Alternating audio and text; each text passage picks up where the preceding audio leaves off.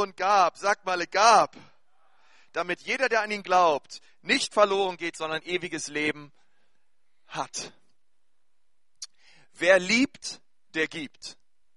Das kannst du gerne mal wiederholen. Wer liebt, der gibt. Es ist wirklich wahr. Die Liebe gibt immer. Es ist im Wesen der Liebe, dass sie gibt, dass sie sich selbst gibt. Und deswegen hat Jesus sein Leben gegeben, weil er liebt. Er liebt dich so sehr. Und die Bibel sagt in Römer 8, wenn Gott selbst seinen Sohn nicht für uns verschont hat, wird er uns auch nicht in Christus alles andere geben, was wir im Leben brauchen. Das ist stark, oder? Das ist eine Verheißung. Und die Liebe, sie gibt. Und wir wollen jetzt gemeinsam Jesus das zurückgeben, was er uns gibt an Finanzen, an Segen und ähm, gemeinsam in sein Haus geben, weil wir sein Haus lieben. Wenn du die Gemeinde liebst, dann gibst du auch. Und ich bitte mal den Jochen und so nach vorne kommt. Und während der Jochen nach vorne kommt und die Kollekte einsammelt, bitte ich mal, dass der Klot noch nach vorne kommt. Und wir wollen, während wir heute die Kollekte einsammeln, ähm, ein Zeugnis hören vom Claude, wie er Jesus kennengelernt hat. Wir haben das Zeugnis vom Claude schon mal gehört während der Evangelisation, aber waren viele von euch nicht da. Oder manche. Und dieses Zeugnis vom Claude hat mich sehr berührt. Und ihr könnt euch schon mal anschnallen. Preis dem Herrn. Und Gott segne euch. Claude, ich gebe dir schon mal das Mikrofon. Du hast so vieles für mich getan. Mein Erlöser, kostbarer Jesus. Der Konsti hat mich heute gebeten, dass ich mein Zeugnis nochmal gebe und ich möchte ganz kurz äh, ein Wort aus Psalm 18 lesen, weil das einfach das so gut beschreibt, die Verse 5 bis 7 und 17 bis 20. Es umfingen mich des Todes Bande und die Bäche des Verderbens erschreckten mich. Der Hölle Bande umfingen mich und des Todes Stricke überwältigten mich. Da mir Angst war, rief ich den Herrn an und schrie zu meinem Gott. Da erhörte er meine Stimme von seinem Tempel und mein Schreien kam vor ihn zu seinen Ohren. Er streckte seine Hand aus von der Höhe und holte mich und zog mich aus großen Wassern. Er errettete mich von meinen starken Feinden, von meinen Hassern, die mir zu mächtig waren, die mich überwältigten zur Zeit meines Unglücks. Und der Herr ward meine Zuversicht und er führte mich aus ins Weite, er riss mich heraus, denn er hatte Lust zu mir. Halleluja. Also, das ist eigentlich schon mein Zeugnis, aber wie das, wie das ganz praktisch in meinem Leben ausgeschaut hat, das möchte ich euch jetzt erzählen und einfach damit ihr seht, was der Herr getan hat, gebe ich euch einen kurzen Abriss von meinem Leben, wie ich in diese Finsternis hineingegangen bin, wie es um mich gestanden hat und das Ganze fing 1985 an, da wurde ich geboren. Meine Eltern waren keine Christen, so wurde ich auch nicht christlich erzogen. Ich war also ohne Gott in der Welt. Mit fünf Jahren wurde ich das erste Mal sexuell missbraucht. Das ging dann weiter bis elf. Regelmäßig habe ich dann sexuellen Missbrauch erlebt. Und das war dann auch meine, meine ersten Erfahrungen mit Gebet. Weil jedes Mal, nachdem ich missbraucht wurde, hat diese Person mit mir das Vaterunser gebetet und hat gesagt, vergib uns unsere Sünde, so wie wir vergeben, also vergib uns unsere Schuld, wie wir auch wir vergeben unseren Schuldigern und führe uns nicht in Versuchen, sondern erlöse uns von dem Bösen. Das muss ich mir jedes Mal danach anhören. Und mit elf habe ich dann den Kontakt zu dieser Person komplett abgebrochen und ihr könnt mir glauben, dass ich auch mit Gott, der mir irgendwie so vermittelt wurde und mit dieser Religion und mit diesem Christentum und so gar nichts zu tun haben wollte. Auf jeden Fall mit elf war ich schon so kaputt, mein Leben ist in mir, ich war, ich habe mich wirklich total verhärtet. Ich habe keiner Person mehr vertraut. Das war für mich eine Vertrauensperson, die mir das angetan hat und ich habe gesagt, ich lasse es nicht mehr zu, dass mich jemand verletzt. Ich schaue für mich, für mich selber, ich gehe meinen eigenen Weg. Und so war ich sehr verhärtet und sehr isoliert und sehr einsam eigentlich. Und bereits mit elf, zwölf Jahren wollte ich mir das Leben nehmen, weil für mich war es schon gelaufen. Ich habe nicht mehr eine Hoffnung gehabt im Leben. Ich, ich wusste nicht, hat das Leben noch was Gutes zu bieten, weil wenn das Leben nur das ist, dann, dann will ich es nicht. Ja, in dieser Zeit bin ich dann auch mit Drogen konfrontiert bereits worden. Mit zwölf Jahren habe ich bereits angefangen, Marihuana, zu rauchen. Das war ein Stück weit auch wie meine Rettung in der Zeit, weil ich konnte mit dem Schmerz von diesen Erfahrungen nicht mehr umgehen. Und da waren auch noch andere Dinge. Die Ehe von meinen Eltern ging auseinander. Es war fast jeder Tag nur noch Streit und, und Zoff und es war ziemlich heftig. Und durch die Drogen habe ich angefangen, das alles zu verdrängen und zu vergessen. Und bei mir war das so, wie gesagt, mit zwölf Jahren habe ich bereits angefangen, sehr früh also. Und das, das wurde ganz schnell zum regelmäßigen Konsum. Also mit 14, 15 habe ich schon bereits täglich mehrere Joints am Tag, also habe ich dann schon geraucht und mit 15 war mein Konsum schon auf 15 bis 20 Joints am Tag angestiegen. Also ich war eigentlich dauernd high. Ich bin gar, ich war gar nicht mehr nüchtern. Und ich war in der Zeit im Gymnasium gewesen und ich war eigentlich kein schlechter Schüler. Aber durch, durch dieser ganze Marianerkonsum war mein Kurzzeitgedächtnis war so kaputt, ich war nicht mehr lernfähig. Ich konnte nichts mehr aufnehmen. Und dann haben mir die verschiedenen Sprachen, weil ich war da in dem altsprachlichen Typus, Latein und Griechisch und Englisch und Französisch, das hat mir dann das Knick gebrochen, weil ich konnte keine Vokabel mehr, mehr behalten, also ich hatte da keine Chance ja, in der Zeit, wo ich dann, äh, also ich wurde dann eigentlich aus der Schule verwiesen, weil ich habe so viel geschwänzt und alles und ich habe mich auch immer daneben benommen, bin immer negativ aufgefallen.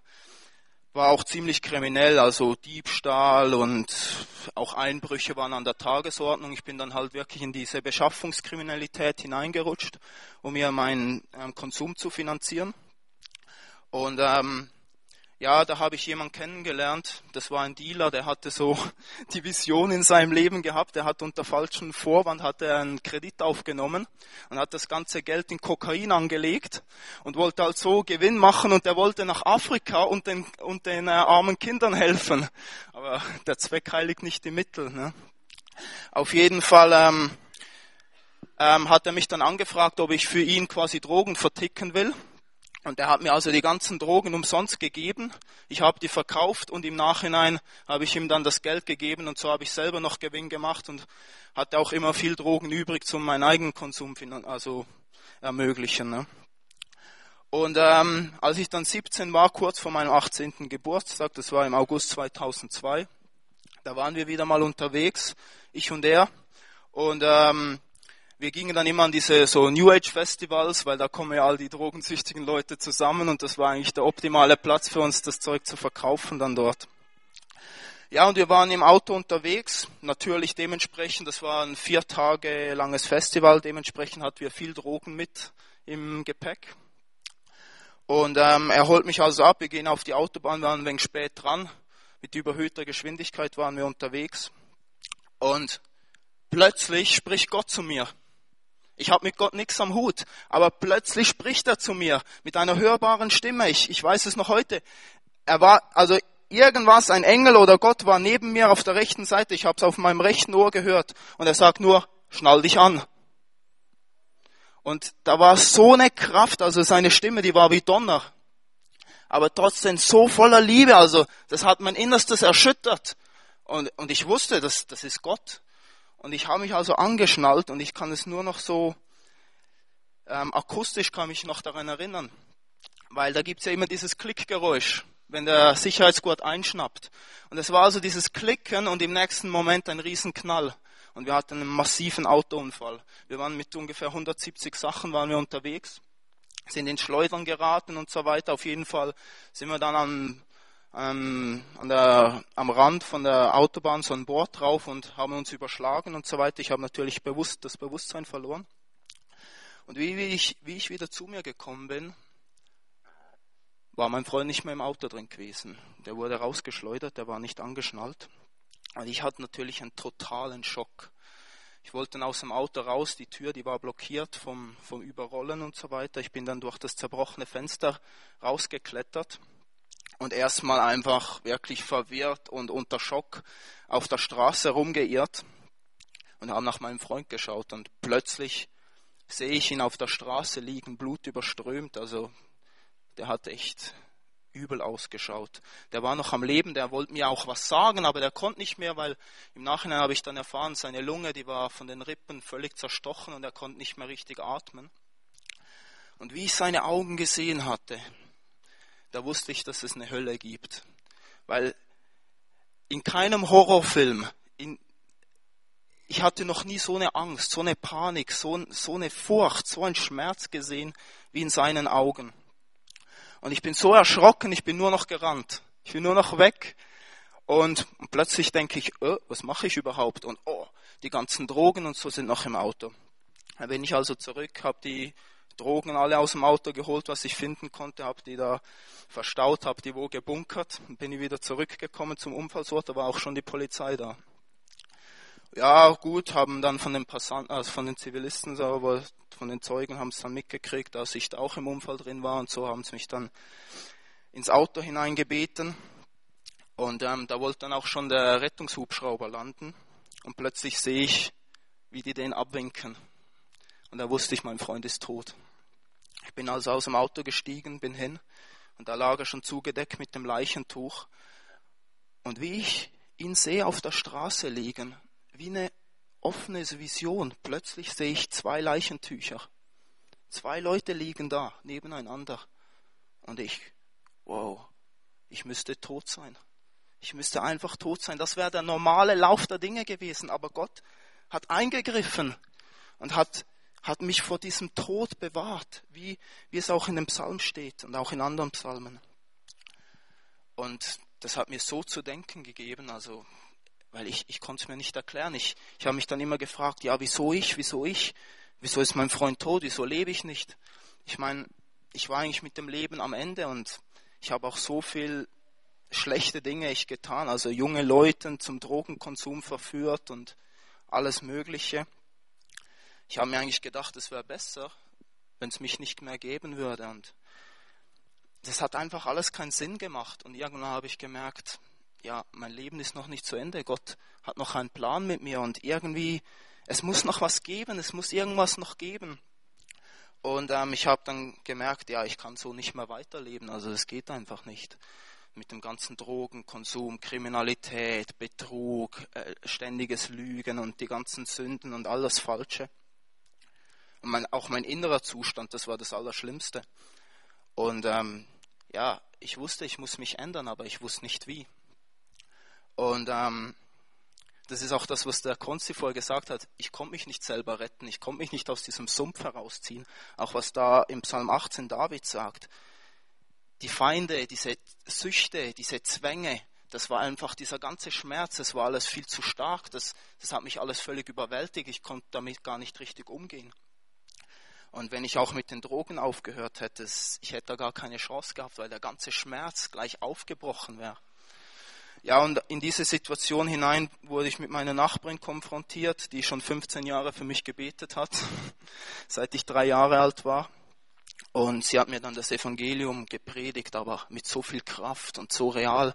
Einfach die Botschaft vom Kreuz. Und ich wusste, ich habe keine andere Wahl. Also ich habe keine andere Hilfe. Und ich hatte auch nichts mehr zu verlieren. Also habe ich mich darauf eingelassen, habe ich gebetet und habe gesagt, Jesus, ja, wenn du diesen Tausch für mich bereithältst, dann will ich dein Leben und ich habe mein Herz geöffnet. Und es war gewaltig, also ich habe richtig gemerkt, wie sein Blut gekommen ist und mich reingewaschen hat. Diese Schuld, diese Zehntnerlasten, die sind abgefallen. Und ich weiß nicht, ich habe mich so dreckig vorher gefühlt von der ganzen Schuld, auch von dem Missbrauch, von all diesen Dingen. Und ich wurde einfach rein, mein Gewissen wurde rein. Und, und dann kam der Heilige Geist und hat wirklich, ja, ist einfach in mich gekommen, hat, hat mein Herz ausgefüllt und es war so gewaltig. Also ich, ich wurde von einem Tag auf den anderen ohne Entzug äh, von den Drogen frei. Ich habe bis heute nie wieder Drogen angefasst. Und ja, so ein richtiger Prozess kam da in Gang von Wiederherstellung. Also es war unglaublich, wie Gott auch in meiner Seele gewirkt hat. Ich hatte so viele komplexe Minderwertigkeit und Scham und die ganze Schuld, auch die ganzen sexuellen Zwänge, die waren so massiv. Und Gott hat mich richtig freigesetzt von einem Tag auf den anderen und einen neuen Menschen aus mir gemacht. Und es war so, so gewaltig, dass wie ich nach ein paar Monaten wieder auf die Straße bin und alte Freunde getroffen habe, die haben mich nicht mehr wiedererkannt. Mein ganzes Aussehen hat sich radikal geändert, von innen nach außen. Und ich möchte einfach, ich möchte noch was Kurzes sagen, was mir einfach so wichtig geworden ist, weil ganz oft, wenn ich dieses Zeugnis erzähle, dann sagen auch gerade irgendwie Leute, die fast schon immer Christen waren, sagen immer, ja, wenn ich sowas erlebe, dann könnte ich auch mehr erzählen und so. Ich möchte euch sagen, dieser Unfall und was ich erlebt habe, das war nur von Gott geschenkt, um mein Herz, das so verhärtet war, zu brechen. Aber das wahre Zeugnis und die wahren Wunder und was mich wirklich von Gott überzeugt hat, war nicht dieser Unfall, sondern wenn wir zum Kreuz kommen und wenn wir erleben, was Christus für uns dort getan hat, wenn wir erleben, wie unser altes Leben wirklich mit ihm begraben wird und wir in dieses neue Leben der Auferstehung kommen. Und das ist für jeder gleich. Und ich möchte einfach jeden von euch ermutigen, egal was es ist, egal was für eine Gebundenheit, egal was für eine Schuld, egal was du mit dir trägst, es gibt wirklich Hoffnung. Geh zum Kreuz und auch gerade Leute, die wirklich beten für Menschen, die vielleicht eure Enkel oder eure Kinder auch oder was, egal wie weit sie von Gott entfernt sind. Gottes Arm ist nicht zu kurz. Er kann eingreifen, egal in welcher Situation. Er hat Mittel und Wege. Und wenn er es mit mir geschafft hat, kann es mit jedem. Also, um mich hat es echt nicht gut ausgeschaut, aber ja, Gott hat so eine Veränderung gebracht. Und ich danke ihm von ganzem Herzen. Amen.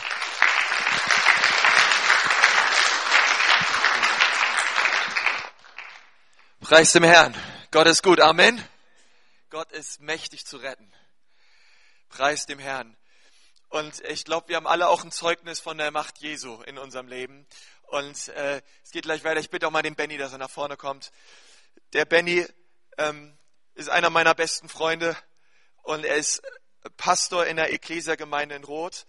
Und ich bitte euch mal, dass wir ihn ganz, ganz herzlich in unserer Mitte begrüßen mit einem ganz gewaltigen Applaus.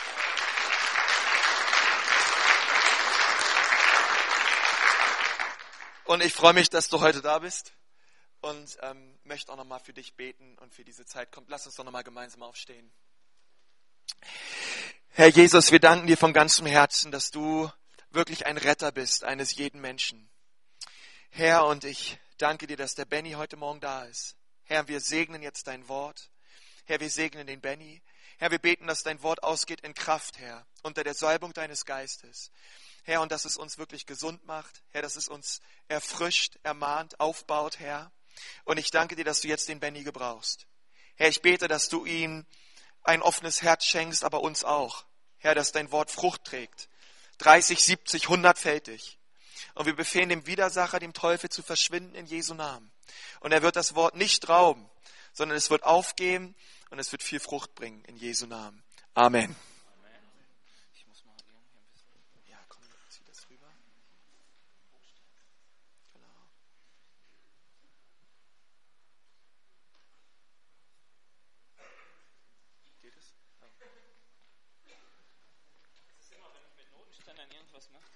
Wunderschönen guten Morgen, auch von meiner Seite. Es ist so gut, dass Gott heil macht. Und dass wir das auch Weihnachten immer wieder feiern können. Manchmal hasse ich Weihnachten, weil es so ein religiöses, widerliches Fest ist. Oder ich habe ich hab jetzt bei uns ein Lied auf den Index gestellt in unserer Gemeinde, nämlich Stille Nacht, Heilige Nacht. Ich habe gesagt, ein Knaben im lockigen Haar und trautes heiliges Paar und so ein Mist kann ich nicht mehr hören. Ich mag diese Religiosität nicht. Es geben so viele Menschen verloren und kennen Jesus nicht und die feiern Weihnachten und haben es nicht geblickt. Ähm, also ihr müsst euch den Text mal angucken, ist wirklich schlimm. Also wenn ihr das Lied mögt, guckt es euch an und denkt, wieso habe ich so Mist gesungen? Ähm, wir haben doch was Lebendiges im Glauben. Und heute möchte ich auch ein bisschen über Gottes Beziehung reden. Ich muss mich entschuldigen bei manchen, die auf Silvesterfreizeit gehen. Ihr kennt die Predigt schon. Aber ich halte es wie Paulus, euch öfters dasselbe zu sagen, schadet ja nicht. Also mir hilft es auch immer wieder. Ich bin auch vergesslich und vergesse das eine oder andere. Also so ein bisschen vermisse ich eure Kanzel. Die war nicht schön, aber man konnte sich verstecken und fühlte sich sicher und hatte Platz. Meine Bibel ist so groß irgendwie heute. Aber okay. Ich habe so die Überschrift meiner Predigt genannt, ein Freund Gottes sein. Wie stärke ich meine Freundschaft zu Gott? Wie pflege ich meine Freundschaft zu Gott? Weil Weihnachten sagt ja eigentlich nichts anderes, außer wir haben wieder die Möglichkeit der Beziehung zu Gott. Und wenn ich Weihnachten feiere, dann schaue ich doch meine Beziehung an, ob sie stimmt, ob sie eine Freude ist, ob sie fröhlich ist, ob es das ist, was Weihnachten eigentlich ausdrückt. Ähm, und ich habe dafür eine Geschichte, die Gott mit Mose geschrieben hat. Wir wissen ja, Mose und Israel zogen aus Ägypten aus und landeten am Sinai-Berg. Und Mose verschwand oben auf dem Berg und wir lesen, er hatte 40 Tage, 40 Nächte Gemeinschaft mit Gott. Ohne Essen, ohne Trinken, einfach nur Gemeinschaft mit Gott. Hört sich ein bisschen schlimmer an, das mit dem Essen und Trinken. Aber er war gesegnet. Also wir lesen davon, er kam nach unten von diesem Berg und sein Angesicht leuchtet und es war herrlich. Und er kam von dieser Gemeinschaft Gottes in die harte Realität und musste sehen, das Volk Israel hat gesündigt, hat sich ein Kalb gebaut, ähm, ist manchmal so, wie wenn wir aus dem Gottesdienst gehen und nach Hause kommen. Also als ich damals noch Kind meiner Eltern war, ich bin es ja immer noch, aber wie als Familie in den Gottesdienst ging, das war schon meistens, der Weg zum Gottesdienst war schon manchmal dramatisch. Und das ging auch so weiter, was gibt's denn zu essen? Ach nee, ich will doch gar nicht essen, darf ich nicht gleich zu meinen Freunden und so. Und schon war das Leben wieder ganz normal da. Egal wie heilig und gesalbt der Gottesdienst war. Und ich glaube, so ähnlich muss es Mose erlebt haben. Er kam aus dieser Gegenwart Gottes, kam in die Realität, sah, das Volk hat gesündigt, er bestrafte das Volk. Und dann fängt Gott wieder an zu reden. Und genau da möchte ich heute mit euch einsteigen. Und wir lesen in 2. Mose 33 die Verse 1 bis 3. Ich habe es euch sogar mitgebracht als PowerPoint, falls ihr eure Bibeln vergessen habt. Aber normalerweise müsstet ihr die immer mitbringen. Ist ja wichtig. Ich erzähle sonst irgendwann mal Mist und dann glaubt ihr das, weil ihr es nicht prüfen könnt. Da. Okay. Und der Herr redete zu Mose, geh, ziehe von hier hinauf, du und das Volk, das aus dem Land Ägypten heraufgeführt hast, in das Land, von dem ich Abraham, Isaac und Jakob geschworen habe, dein Nachkommen will ich es geben. Und ich werde einen Engel vor dir hersenden und die Kananiter, Amoriter, Hethiter, Persiter, Heviter und Jebusiter vertreiben. In ein Land, das von Milch und Honig überfließt, denn ich werde nicht in deiner Mitte hinaufziehen. Du bist nämlich ein halsstarriges oder widerspenstiges Volk, damit ich dich nicht auf dem Wege vernichte.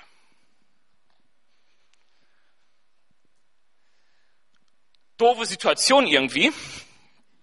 Gott sagt dem Volk, ihr seid widerspenstig, ihr seid halsstarrig, ihr seid rebellisch. Ich weiß nicht, was es für Worte dafür gibt. In jeder Übersetzung steht wahrscheinlich ein bisschen was anderes. Ähm, aber Gott sagt, das ist ein Grund, weshalb ich nicht mit euch ins verheißene Land ziehen kann. Ich werde so einen Terminator-Engel vorausschicken. Der macht alles platt, der ebnet euch den Weg. Ihr werdet die Verheißung bekommen, aber ich bin nicht in eurer Mitte. Das haut nicht hin. Wenn ich nämlich mit euch ziehe, würdet ihr alle sterben.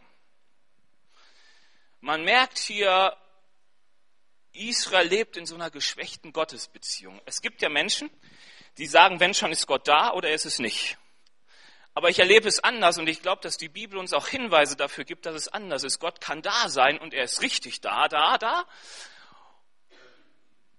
Oder er ist irgendwie auch da, aber er ist auch irgendwie nicht da.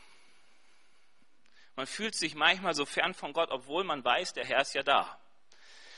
Aber du kannst dich der Herr kann da sein und du bist wirklich nicht nah bei Gott so dran. Und Israel war nicht so nah bei Gott dran, weil Gott sagte, irgendwie bin ich schon da, aber ich bin nicht in eurer Mitte.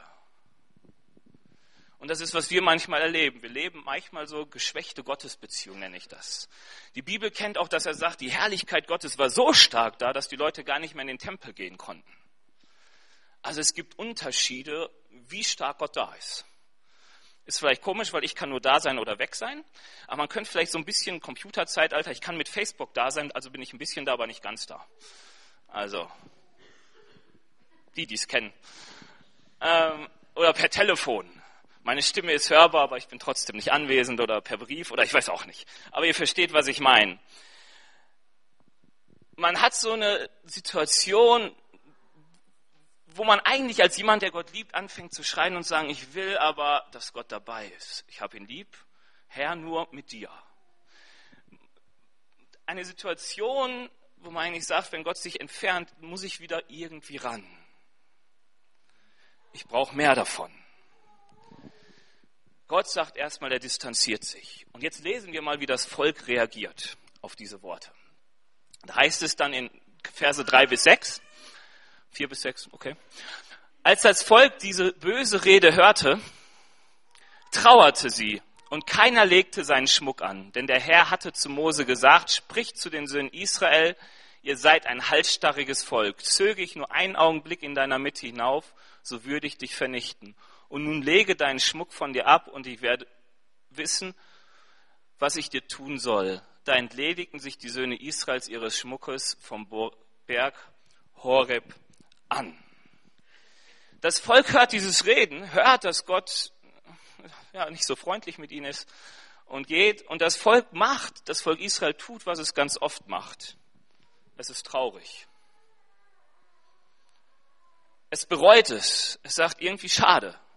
Sollte nicht so sein. Und sie legen ihren Schmuck ab, zeigen, dass sie nicht mehr so feierlich drauf sind. Mir ist was aufgefallen. Traurigkeit über unser Verhalten ist keine Buße. Ich war schon ganz oft traurig über mein Verhalten und ich habe geweint, geweint vor Gott sogar und habe gesagt, es kann nicht sein, um es dann am nächsten Tag wieder zu tun. Kennt ihr vielleicht? Auch aus der Seelsorge vielleicht, wenn ihr so Seelsorge habt und so erlebe ich öfters in der Jugend, die Leute kommen, sie weinen manchmal nach einer Predigt, sind total angesprochen und sagen, ich, ich will was verändern, aber sie verändern nichts. Und es bleibt dabei. Und ein super Beispiel dafür leider ist das Volk Israel. Sie uns da das Beispiel gegeben. Die sind oft traurig, aber sie bleiben immer das halsstarrige Volk Israel. Über die Jahrhunderte hinweg und Jahrtausende sogar. Interessant. Ist ja ein Bild für uns. Ähm, Selbstmitleid, Traurigkeit und all das, Reue, verändert noch gar nichts an meiner Situation. Es zeigt eigentlich nur, dass ich verstanden habe, irgendetwas stimmt so wirklich nicht. Mose macht einen Unterschied. Und ich glaube, dass wir von Mose viel lernen können, was es heißt, meine Gottesbeziehung zu pflegen. Dass wir lernen können von seinen Schritten, die er getan hat. Und wir lesen jetzt mal weiter. Jetzt lesen wir nämlich, wie Mose auf diese ähm, Situation reagiert. Da ist es, Mose nun nahm jeweils das Zelt und schlug es sich außerhalb des Lagers auf, fern vom Lager für sich und nannte es Zelt der Begegnung. Und es geschah, jeder, der den Herrn suchte, ging zum Zelt der Begegnung außerhalb des Lagers hinaus. Es geschah auch, so oft Mose zum Zelt hinausging, dann standen alle Leute auf und sie traten jeder an den Eingang seines Zeltes und sahen Mose nach, bis er in das Zelt hineinkam. Und es geschah jedes Mal, wenn Mose in das Zelt kam, dann stieg die Wolkensäule herab und blieb am Eingang des Zeltes stehen und der Herr redete mit Mose. Und das ganze Volk sah die Wolkensäule am Eingang des Zeltes stehen. Und das ganze Volk erhob sich und sie warfen sich nieder, jeder am Eingang seines Zeltes. Und der Herr redete mit Mose von Angesicht zu Angesicht, wie ein Mann mit seinem Freund redete. Dann kehrte er ins Lager zurück. Sein Diener Josua aber, der Sohn des Nun, ein junger Mann, wich nicht aus dem Innern des Zeltes. Mose ist genial. Gott sagt, ich gehe nicht mit euch ich bin nicht in der Mitte eures Lagers. Ich kann da nicht sein. Und was macht Mose? Er sagt, wenn er da nicht ist, dann gehe ich halt außerhalb des Lagers. Er suchte Gott außerhalb des Lagers, fern vom Stress und den Erwartungen der anderen. Weil dieses Lager Israel bedeutete für Mose 24 Stunden, sieben Tage lang Arbeit. Und er hatte viel Arbeit. Ich weiß nicht, wie es ist, wenn man Hunderttausende von Leuten irgendwo hinführt. Mir reichen schon die hundert in der Gemeinde und du bist nur alleine. Also irgendwann der Schwiegervater von Mose kam mir irgendwann mal und sagte, Mose, du musst was, machst was falsch, du musst die Arbeit auf mehreren Schultern verteilen. So funktioniert's nicht. Weil Mose irgendwie für das ganze Volk zuständig war und jeder kam mit seinem Geplänkel und hier und da und immer kamen sie zu Mose. Und wenn Mose nicht da war, funktionierte es nicht, wie man ja merkte, als er auf dem Berg Sinai war. Und Mose geht hin und sucht Gott außerhalb des Lagers. Und ich glaube, das ist ein ganz, ganz wichtiger Punkt für unser Leben. Merkt ihr das? Ich sage auch gleich, was es bedeutet.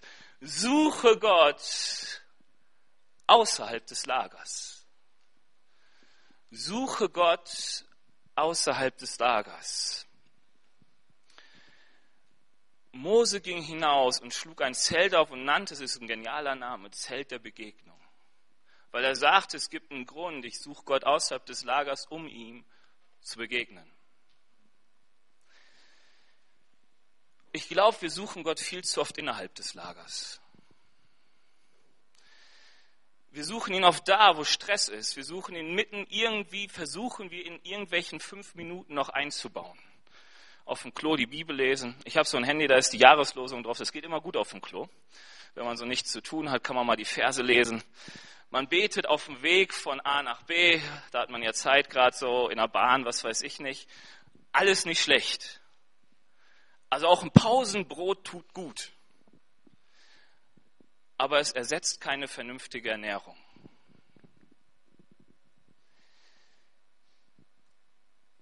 Es ist gut, Gott so schnell mal zu suchen irgendwo.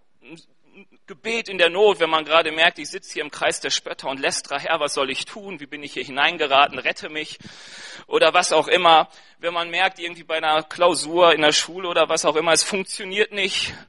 Herr, hilf. Das ist alles gut. Ist auch wichtig, dass man weiß, der Herr ist da aber es ersetzt keine Beziehung außerhalb des Lagers.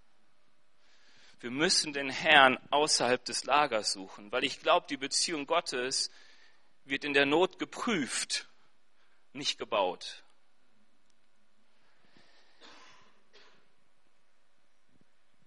Und ich habe in die Bibel geguckt und ich dachte, es ist interessant, wie viele Männer Gottes den Herrn außerhalb des Lagers suchten. Ich fange mal an mit Jesus, weil wir haben ja Weihnachten. Wir wissen von Jesus, dass er in die Wüste geführt wurde, sogar vom Heiligen Geist. Ob er ihn jetzt da so wirklich suchte, den Herrn weiß ich nicht. Aber er ging 40 Tage in die Wüste. Wieder 40 Tage weg, weit weg. Und suchte Gott, wurde sogar versucht in dieser Zeit. Jetzt darf man sagen, okay, so eine Ausnahme war halt Jesus. Aber interessant ist, dass es in der Bibel heißt, in Johannes 8, Vers 1, dass Jesus nach seiner Gewohnheit zum Ölberg ging. Und zwar, wenn man da vorliest, dieses, er entließ die Menge, dass sie nach Hause gingen schlafen. Und Jesus ging zum Ölberg zu beten. Und frühmorgens erschien er wieder im Tempel. Markus 1. Jesus predigt und sie versammeln abends das ganze Volk und Jesus heilte sie alle. Und danach ging Jesus hin an einem stillen Ort, um zu beten. Und am nächsten Morgen, oder stand er früh morgens auf, ging zu beten? Egal. Und früh morgens, als das ganze Volk hinkam und sagte, wir wollen noch mehr Heilung haben, wir wollen noch mehr erleben, wir sind immer noch Kranke. Da kamen die Jünger zu Jesus, mussten ihn an diesem stillen Ort aufsuchen und sagen, Jesus, das ganze Volk sucht dich, komm mal hin. Und er sagt, nein, ich muss woanders hingehen. Speisung der so und so viel tausend werden gespeist, alles ist gut. Jesus schickt seine Jünger fort und sagt, fahrt mal weg, ich bleib noch hier und suche den Herrn. Jesus hatte es nötig, Gott außerhalb des Lagers zu suchen, fern vom Stress. Und er sagte, mir ist der Schlaf egal, egal wie gesund er ist. Wichtig ist es auch viel zu schlafen, sagt meine Mutter mir immer wieder. Er sagt, es ist egal, wichtig ist über alles den Herrn zu suchen außerhalb des Lagers. Ein Zelt der Begegnung zu haben, wo ich Gott in Ruhe begegnen kann.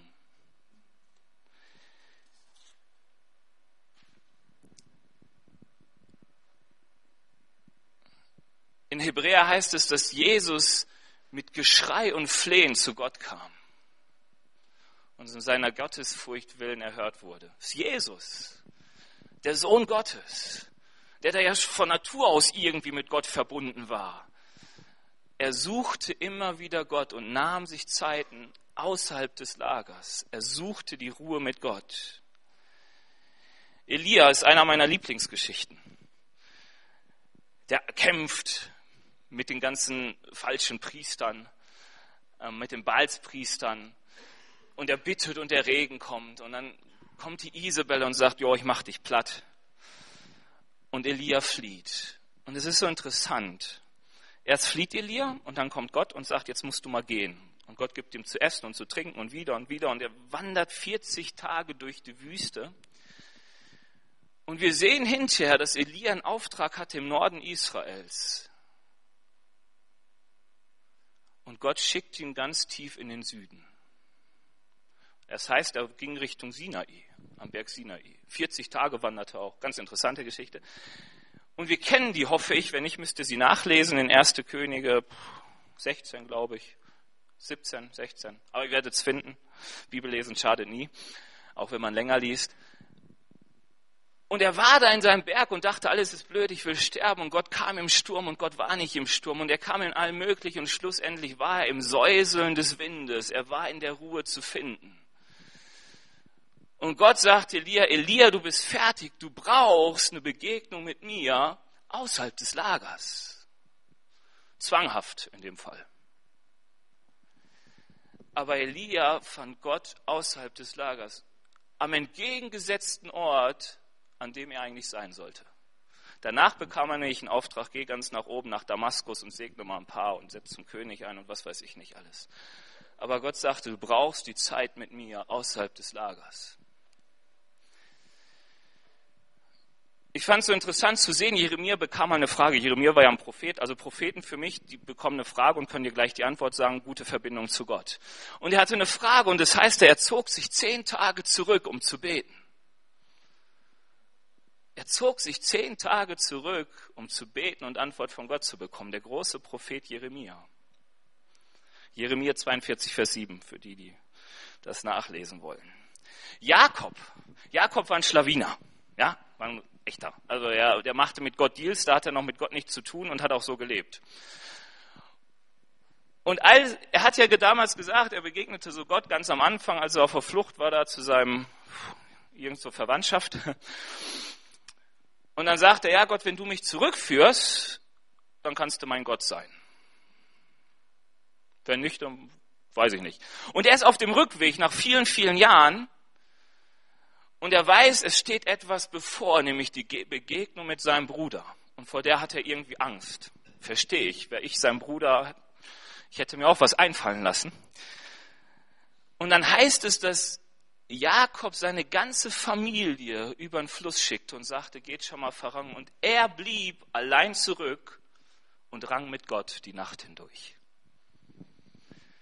nachzulesen in 1. Mose 32, Vers 23. Und er sagte, ich lass dich nicht los, Gott, es sei denn, du segnest mich.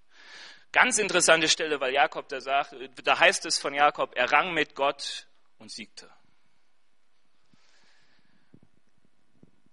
Man könnte noch von Abraham, Daniel, Paulus, Mose, David, Johannes, ich weiß nicht, alle möglichen, findest du die Stellen, wie sie außerhalb des Lagers gingen, außerhalb ihrer Beschäftigung und Gott anfing zu suchen, weil sie wussten, sie brauchen den Segen Gottes. Also wir können von Jakob lernen mit diesem Ausspruch, ich gehe nicht fort, es sei denn, du segnest mich. Ich suche dich, weil ich eins will, ich will deinen Segen, weil ich ihn brauche. Ich schlage ein Zelt der Begegnung auf, weil ich die Begegnung mit Jesus braucht. Wenn wir Gott suchen, dann sollte es keine fromme Übung sein, sondern sollte es immer mit dem Gedanken sein, ihm zu begegnen und gesegnet zu sein. Ich glaube nämlich, also vielleicht ist das bei euch auch anders als bei mir. Also ich weiß, dass ich immer kämpfen muss um meine stille Zeit, dass meine stille Zeit nicht zu still wird und einfach nur eine fromme Übung ist, wie Weihnachten bei vielen. Nämlich, dass ich sage, Herr, ich habe jetzt gebetet und es ist an dir zu antworten, ich gehe schon mal. Kennt ihr das? Ich weiß, damals, als ich Kind war, ich habe eine Schwester, ich habe auch einen Bruder, aber ich habe eine Schwester. Und ähm, war manchmal in der Küche, so wenn meine Mutter kocht und saß dabei und irgendwann war Essen fertig und meine Mutti sagte, geh mal, such deine Schwester und hol sie. Und ich dachte, okay, ich gehe aus der Küche raus, stell mich in den Flur und sage, Tabi, Essen ist fertig, komm runter. Ich hatte natürlich keinen Plan, ob die überhaupt im Zimmer war, ob die nicht Musik hörte, mich hörte und habe mich wieder hingesetzt. Und meine Schwester kam nicht. Und meine Mutter sagt, hast deine Schwester geholt? Ja, ja, ja, ja. Und so sind wir manchmal mit Gott. Wir gehen hin, sagen, Herr, ich habe jetzt meine Zeit, ich rufe und du musst antworten. Und wenn nicht, okay, dann hast du Pech gehabt, du bist ja Gott und du bist allmächtig und du kannst das ja irgendwie nutzen. Wirklich den Auftrag erfüllt hätte ich, wäre hingegangen, die Treppe hoch, hätte ins Zimmer geschaut, hätte in den Garten geschaut, hätte gesucht, bis ich sie gefunden habe, dann hätte ich es ihr sagen können. Und dann hätte es auch den Segen gebracht, den sich meine Mutter erhofft hat. Und wenn wir nur hingehen und sagen, ich mache eine fromme Übung, werden wir nicht das erreichen, was Mose erreicht hat. Weil er hat gesagt, ich gehe außerhalb des Lagers, mir ist alles andere egal. Er hatte einen Auftrag im Lager. Wir wissen, was alles passiert ist, als er nicht im Lager war. Aber er sagt, es ist das Wichtigste für mich, dass ich eine Begegnung mit dem Herrn habe. Und vertraut mir und vertraut dem Wort Gottes, ist es so wichtig für uns, dass wir Begegnungen, Zeiten mit Gott haben, wo er reden kann, wo nicht der nächste Termin zehn Minuten oder eine Stunde entfernt ist. Wir brauchen Zeiten mit Gott außerhalb des Lagers. Und ich weiß, wie oft uns manchmal unser eigenes Fleisch da im Weg ist. Ja, wie man sagt, ach ja, noch fünf Minuten schlafen. Ich habe so wenig Zeit, ist so stressig. Ich habe von Hudson Taylor gehört, der sagt, es gibt nichts Schwierigeres für ihn, als morgens aufzustehen und zu beten. Ah, der ist schon tot, aber damals war es so. Aber es heißt trotzdem von ihm, oder es heißt über ihn, dass nie die Sonne über China aufging, dass er nicht auf seinen Knien lag und betete. Weil er sagt, es ist mir wichtig. Es ist wichtig, manch einen Weg zu gehen. Ich weiß, ich habe mal, als ich jung war, ich glaube 15, habe ich das erste Mal so den Gedanken gehabt, Benny, nimm dir mal eine Zeit mit Gott außerhalb des Lagers. Ja, damals kannte ich die Bibelstelle noch nicht so, aber ich dachte einfach, ist mal gut, Benny. Alle frommen Leute machen das, die was werden wollen, die schließen sich mal ein und beten und gucken, was der Herr sagt. Und ich dachte, okay, ich kannte Bekannte, die hatten so eine Missionshütte und ich dachte, über Neujahr und so ist da nichts los, dann nistest du dich da mal ein. Und ich dachte, ach, was bist du fromm und gerecht und ein guter Christ und so. Und bin da rein voller Erwartung und Gott hat mich klein gemacht in der Zeit. Echt der hat mir gezeigt, dass ich doch ein ganz schön arroganter, innerlich stolzer, alles nicht so gut war. Aber das hat er gezeigt, weil ich die Zeit genommen habe mit ihm. Ich hatte auch immer meine stille Zeit und so, keine Frage, war ja fromm.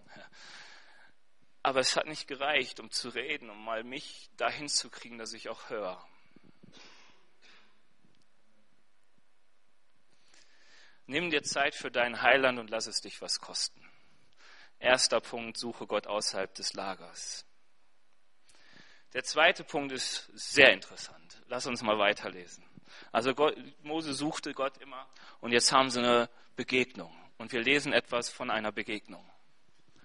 Mose sagte zum Herrn, siehe, du sagst zu mir, führe dieses Volk hinauf, aber du hast mich nicht erkennen lassen, wen du mit mir senden willst, wo du doch selbst gesagt hast, ich kenne dich mit Namen. Ja, du hast Gunst gefunden in meinen Augen. Und nun, wenn ich also Gunst gefunden habe in deinen Augen, dann lass mich doch deine Wege erkennen, so dass ich dich erkenne, damit ich Gunst finde in deinen Augen und denke, dass diese Nation dein Volk ist. Er antwortete, mein Angesicht wird mitgehen und dich zur Ruhe bringen. Er aber sagte zu ihm, wenn dein Angesicht nicht mitgeht, dann führe uns nicht von hier hinauf. Woran soll man denn sonst erkennen, dass ich Gunst gefunden habe in deinen Augen, ich und dein Volk? Nicht daran, dass du mit uns gehst und wir, ich und dein Volk dadurch von jedem Volk auf dem Erdboden ausgezeichnet werden? Der Herr antwortete Mose, auch diesen Wunsch, den du jetzt ausgesprochen hast, werde ich erfüllen, denn du hast Gunst gefunden in meinen Augen und ich kenne dich mit Namen. Er aber sagte, lass mich doch deine Herrlichkeit sehen. Mose redet mit Gott und er sagt, Gott, mir ist der Erfolg, den du mir verheißt, zu wenig. Ich will, dass du mit uns ziehst.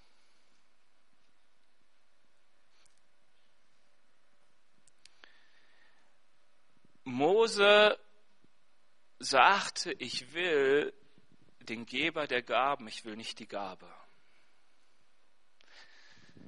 Ein Tipp. Wann immer du den Herrn suchst, suche den Geber und nicht die Gabe. Das ist mein zweiter Punkt. Suche den Geber und nicht die Gabe. Ich habe mich gefragt, was wäre, wenn das heute passieren würde? Gott sagt, ich gebe dieser Gemeinde Erfolg. Die Menschen kommen und werden geheilt. bevor ihr überhaupt mit ihnen gebetet habt. Der Weg ist geebnet. Innerhalb von zwei Jahren 2000 Leute. Jedes Gebäude, das ihr wollt, könnt ihr kaufen. Was weiß ich nicht. Euer Name wird groß. Ecclesia Nürnberg. Nur ich bin nicht in eurer Mitte. Wem würde es auffallen? Und wen würde es interessieren, dass Gott nicht dabei ist?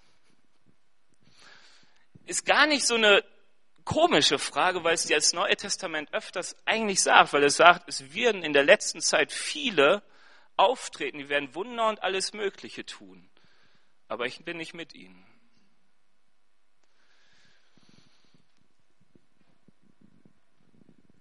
Und wir haben manchmal so das Denken, wenn der Herr mit mir ist, dann habe ich Erfolg.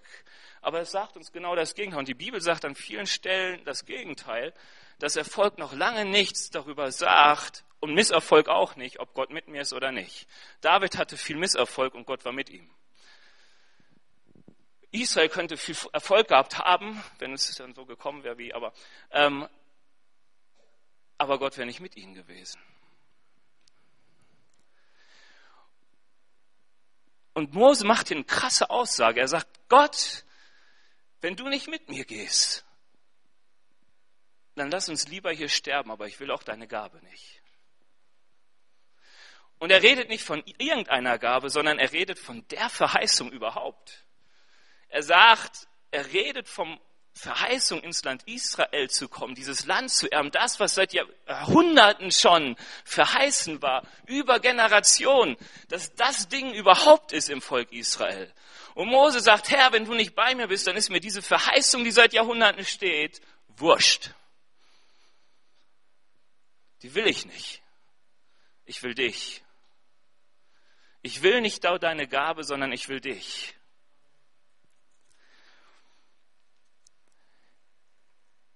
Ich kenne mich. Und ich dachte, was kann ich gut beten und den Herrn suchen, wenn ich etwas von ihm will?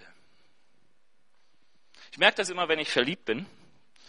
Ich weiß, ich kann ja keine Person rumkriegen, aber ich denke immer, der Herr kann es vielleicht. Also bete ich. Ähm und dann denke ich immer, ach Benny, was bist du schlecht? Was kannst du beten, wenn du was willst? Und ich denke, es gibt ja dieses schöne Sprichwort, Not lehrt beten. Das heißt ja nichts anderes als, ich brauche etwas, weil ich habe eine Not. Also fange ich an, den zu suchen, der sie lindern kann, weil er kann ja alles. Und Mose ging einfach hin und sagte, Herr, ich will einfach dich. Die Gabe ist egal. Ich will dich, ich will hören von dir, ich will dich sehen, ich will Gemeinschaft mit dir, ich will wissen, was du mir sagst. Ich will nicht ohne dich gehen. Woher soll denn die anderen den Unterschied sehen, wenn du nicht präsent bist in unserem Leben? Und was sind wir manchmal frustriert, wenn wir den Herrn suchen und den Geber finden, aber die Gabe nicht? Ich kenne viele, die frustriert sind, der Herr hat mich nicht erhört, man betet schon so lange und manche Sachen wird man nicht erhören. Ich dachte so oft, der Herr gibt so oft Verheißungen, auch in der Bibel. Im Neuen Testament heißt es sogar, die die Verheißung hatten, aber sie nicht erlangten. Es geht oft gar nicht darum. Das ist mal eine ganz anticharismatische Predigt fast. Es geht gar nicht immer darum, dass wir die Verheißung erlangen in unserem Leben, sondern dass wir dem, der die Verheißung gibt, finden. Und das war auch Gott viel wichtiger sagte, klar habt ihr die Verheißung ins Land Israel zu gehen, aber ihr habt ein Problem mit mir, ihr kennt mich noch nicht vernünftig, also lasse ich euch jetzt mal 40 Jahre durch die Wüste dackeln, damit wir uns kennenlernen. Das ist nämlich viel wichtiger. Ich finde es manchmal sogar interessant, wie man manche sogar völlig verdreht, dann ist man zufrieden, wenn man die Gabe hat, ohne den Geber. Man bittet den Herrn, der Herr sagt nein und dann sagt man, naja, dann nehme ich es mir halt selber. So ein ganz typisches Beispiel, das ich immer wieder erlebe, nicht nur in der Jugendarbeit, ist, wenn es um Freundschaft geht. Und man irgendwie keinen Freund oder Freundin finden will und dann nimmt man sich halt irgendjemand, auch wenn man weiß, es ist vom Herrn nicht in Ordnung. Man nimmt es sich halt und dann sagt man halt, der Geber bleibt halt außen vor. Und der Herr sagt, nein, oder was heißt der Herr Mose gibt uns hier das Beispiel zu sagen, hey, die Gabe ist nie so wichtig wie der Geber. Nichts ist so wichtig wie unsere Beziehung zum Herrn. Geh außerhalb der Begegnung nicht, weil du etwas willst, sondern weil du den Herrn treffen willst. Zelt der Begegnung. Und ich kenne viele Christen und man hört von vielen Christen, die gescheitert sind, weil sie immer nur auf der Suche nach den Gaben waren von Gott und nicht nach Gott. Und ich habe schon oft eine Gabe bei Gott gesucht und ich habe nicht die Antwort gefunden, die ich finden wollte, aber ich habe Gott gefunden und war auch damit zufrieden weil durch Gott Frieden und alles Mögliche hineinzieht in mein Herz. Und dann kann ich ruhig werden auch über Sachen, die nicht so sind, wie ich sie haben möchte. Im Psalm 84 ist ein wunderbarer Psalm, könnt ihr zu Hause lesen, heißt es in dem zweiten Vers, wie lieblich sind deine Wohnungen, Herr der Herrscher. Es sehnt sich, ja, es schmachtet meine Seele nach den Vorhöfen des Herrn. Mein Herz und mein Leib, sie jauchzen dem lebendigen Gott entgegen. Ich weiß gar nicht, wieso ich hier aufgehört habe zu schreiben, weil er sagt, besser ein Tag in den Vorhöfen Gottes als tausend sonst wo.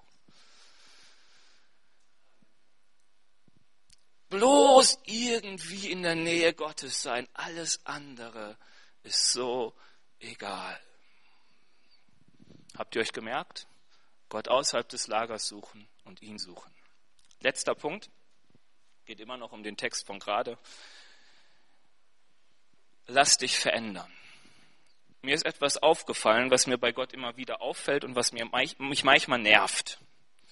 Gott hat so eine doofe Eigenschaft. Er hat immer Recht. Das ist doof. Aber es ist wirklich so. Gott hat immer Recht. Und er hatte bei Mose recht. Er hat gesagt, Mose, wenn ich in eurer Mitte mit hochziehe, werdet ihr alle sterben. Und Mose sagt, zieh mit. Und bis auf zwei starben alle. Du wirst, wenn du das Mose, Mose liest, dann denkst du, was geht es krass ab, da hält jemand den Sabbat nicht und wird gesteinigt. Da rebelliert jemand, der Boden tut sich auf und sie werden von der Erde verschlungen. Rebellieren andere und Feuer fällt von Himmel und macht sie platt. Und du denkst, was habe ich es, mit was für einem Gott habe ich es zu tun? Hier eine Antwort, wenigstens eine auf die Frage, Gott wollte es gar nicht. Er hat gesagt, ich weiß, ihr seid ein widerspenstiges Volk, deshalb bleibe ich außen vor, weil ich will euch ja nicht vernichten. Und Mose hat gesagt, aber ich will dich. Und wenn es bedeutet, in der Wüste zu sterben, ist mir egal. Ich will dich. Und es zeigte, Gott ist heilig und er wird sich für uns nicht verändern. Wenn du Gott willst und seine Nähe willst, wirst du Gott bekommen, wie er ist, mit den Konsequenzen. Ähm, und das Volk starb. Selbst Mose erlangte nicht die Verheißung, die er bekam. Sein Auftrag war eigentlich, führe das Volk ins verheißene Land.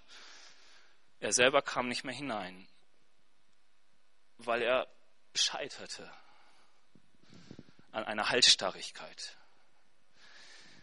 Ich bin froh, dass wir Sachen wie Hananias und Sapphira nicht immer erleben. Ihr kennt die Geschichte aus Apostelgeschichte. Sie belogen den Gemeindepastor. Ja? Sie gaben nicht so viel Geld, wie sie eigentlich versprochen hatten. Und sie starben in der Gemeinde. Ich dachte schon, vielleicht kommt daher manchmal, dass um der Kirche herum so ein Friedhof ist. Wahrscheinlich nicht. Aber, und ich weiß, als ich meine Mutti damals gefragt habe, wieso ist das so, sagte sie, weißt du, die Leute damals, da war der Herr so nahe, bei uns ist er oft weiter weg. Und ich dachte, irgendwas mag ich an der Antwort nicht, weil ich will den Herrn auch ganz nah haben. Aber irgendwie denke ich manchmal, wenn ich die Bibel liest, es kann sein.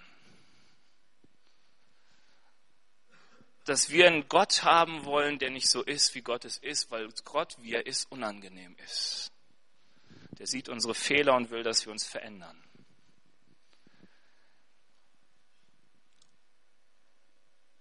Und Mose sagte, ich will aber Gott, wie er ist. Und wenn es mich das Leben kostet, wenn es totalen Zerbruch in meinem Leben bedeutet, ich werde Gott nicht anders machen, als er ist, geht ja auch nicht. Das Einzige, was geht, ist, wenn du sagst, ich will Gott anders haben, dass Gott sagt, dann gehe ich halt. Dann magst du ein bisschen von meinem Segen erleben, aber halt nur ein bisschen. Ich bin nicht in deiner Mitte. Aber wenn Gott in deiner Mitte ist und in deinem Leben ist, dann ist Gott Gott.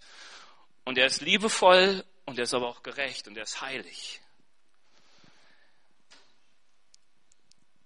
Und er ist gnädig und er vergibt. Und ich bin so froh, dass wir in Gnadenzeit leben und ich bin so froh, weil ich mich kenne, dass der Herr mich verändert. und mir immer wieder hilfst, wenn ich es nicht schaffe, mir zu vergeben.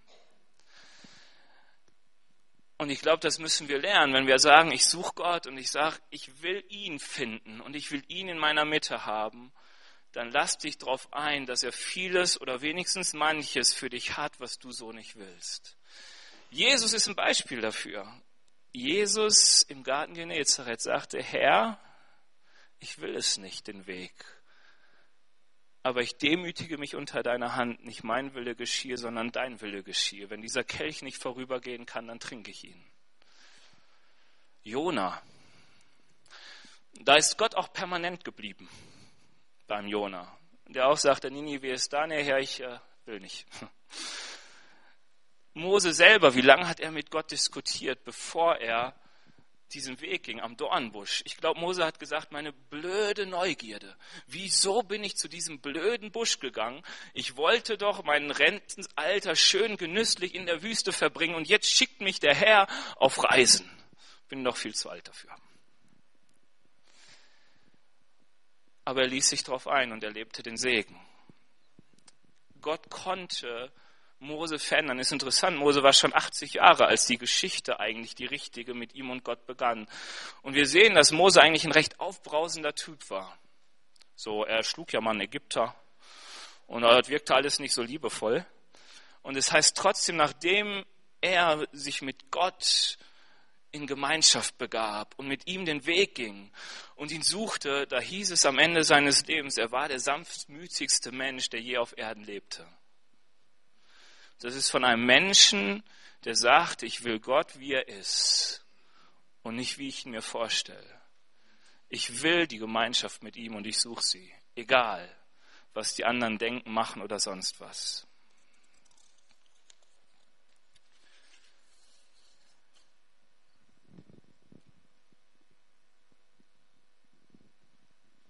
Ich liebe diese Geschichte.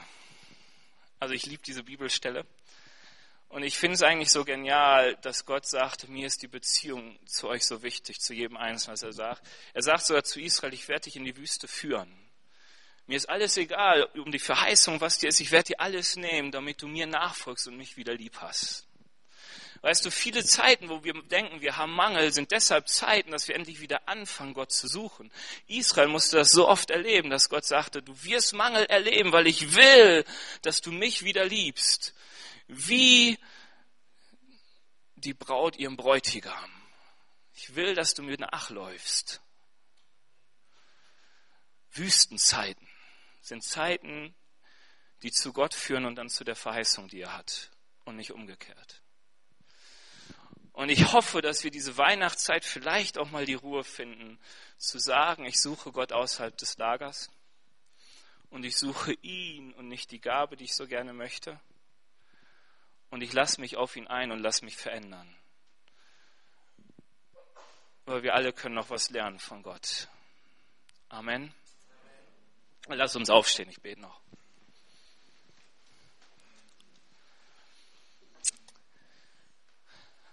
Herr Jesus, ich danke dir dafür, dass du uns liebst und dass du Beziehung mit uns bauen willst, dass du mich kennst und jeden Einzelnen in diesem Raum. Herr Jesus, du kennst die Schmerzen, die wir haben, du kennst die Freude, die wir haben, du weißt, was uns gut tut und was nicht. Herr, und ich bitte dich, dass du jeden von uns nimmst und in eine tiefe Beziehung mit dir führst. Herr, egal was es kostet. Mose sagt, es ist egal, was es kostet und wenn es mein Leben kostet. Ich will dich kennen und ich bitte dich, Herr Jesus, dass wir es auch wollen, dass es unser Wunsch ist und dass wir es erleben, dich zu kennen, egal wie hoch der Preis ist. Danke, Herr Jesus, dass du alles gegeben hast, dass du dein Leben gegeben hast damit wir dich erleben können und damit wir Gemeinschaft mit dir haben können. Ich bitte dich, Herr Jesus, dass es echt unser Leben prägt und dass du unser Leben prägst und dass die Welt erkennt, dass wir dich kennen, Herr Jesus. Amen.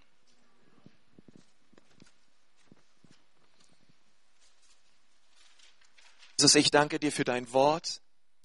Herr, und ich danke dir, es ist das richtige Wort, Herr, zur richtigen Zeit, in die richtige Situation. Herr, und wir beten, dass es nicht nur beim Hören bleibt, Herr, sondern dass wir Menschen wären, die dich suchen, die dich suchen im Gebet, außerhalb des Lagers. Herr, die nicht aufhören, sondern dich suchen, bis wir dich gefunden haben. Und du liebst es, dich finden zu lassen, Herr. Und ich möchte euch segnen, dass ihr Suchende seid, dass ihr Menschen seid, die Gott suchen vom ganzen Herzen und mit eurer ganzen Kraft. Und die Gnade Jesu Christi und die Liebe des Vaters und die Gemeinschaft des guten Heiligen Geistes seien mit euch allen. Geht hin und verändert Nürnberg und Umgebung für Jesus. Amen. Amen.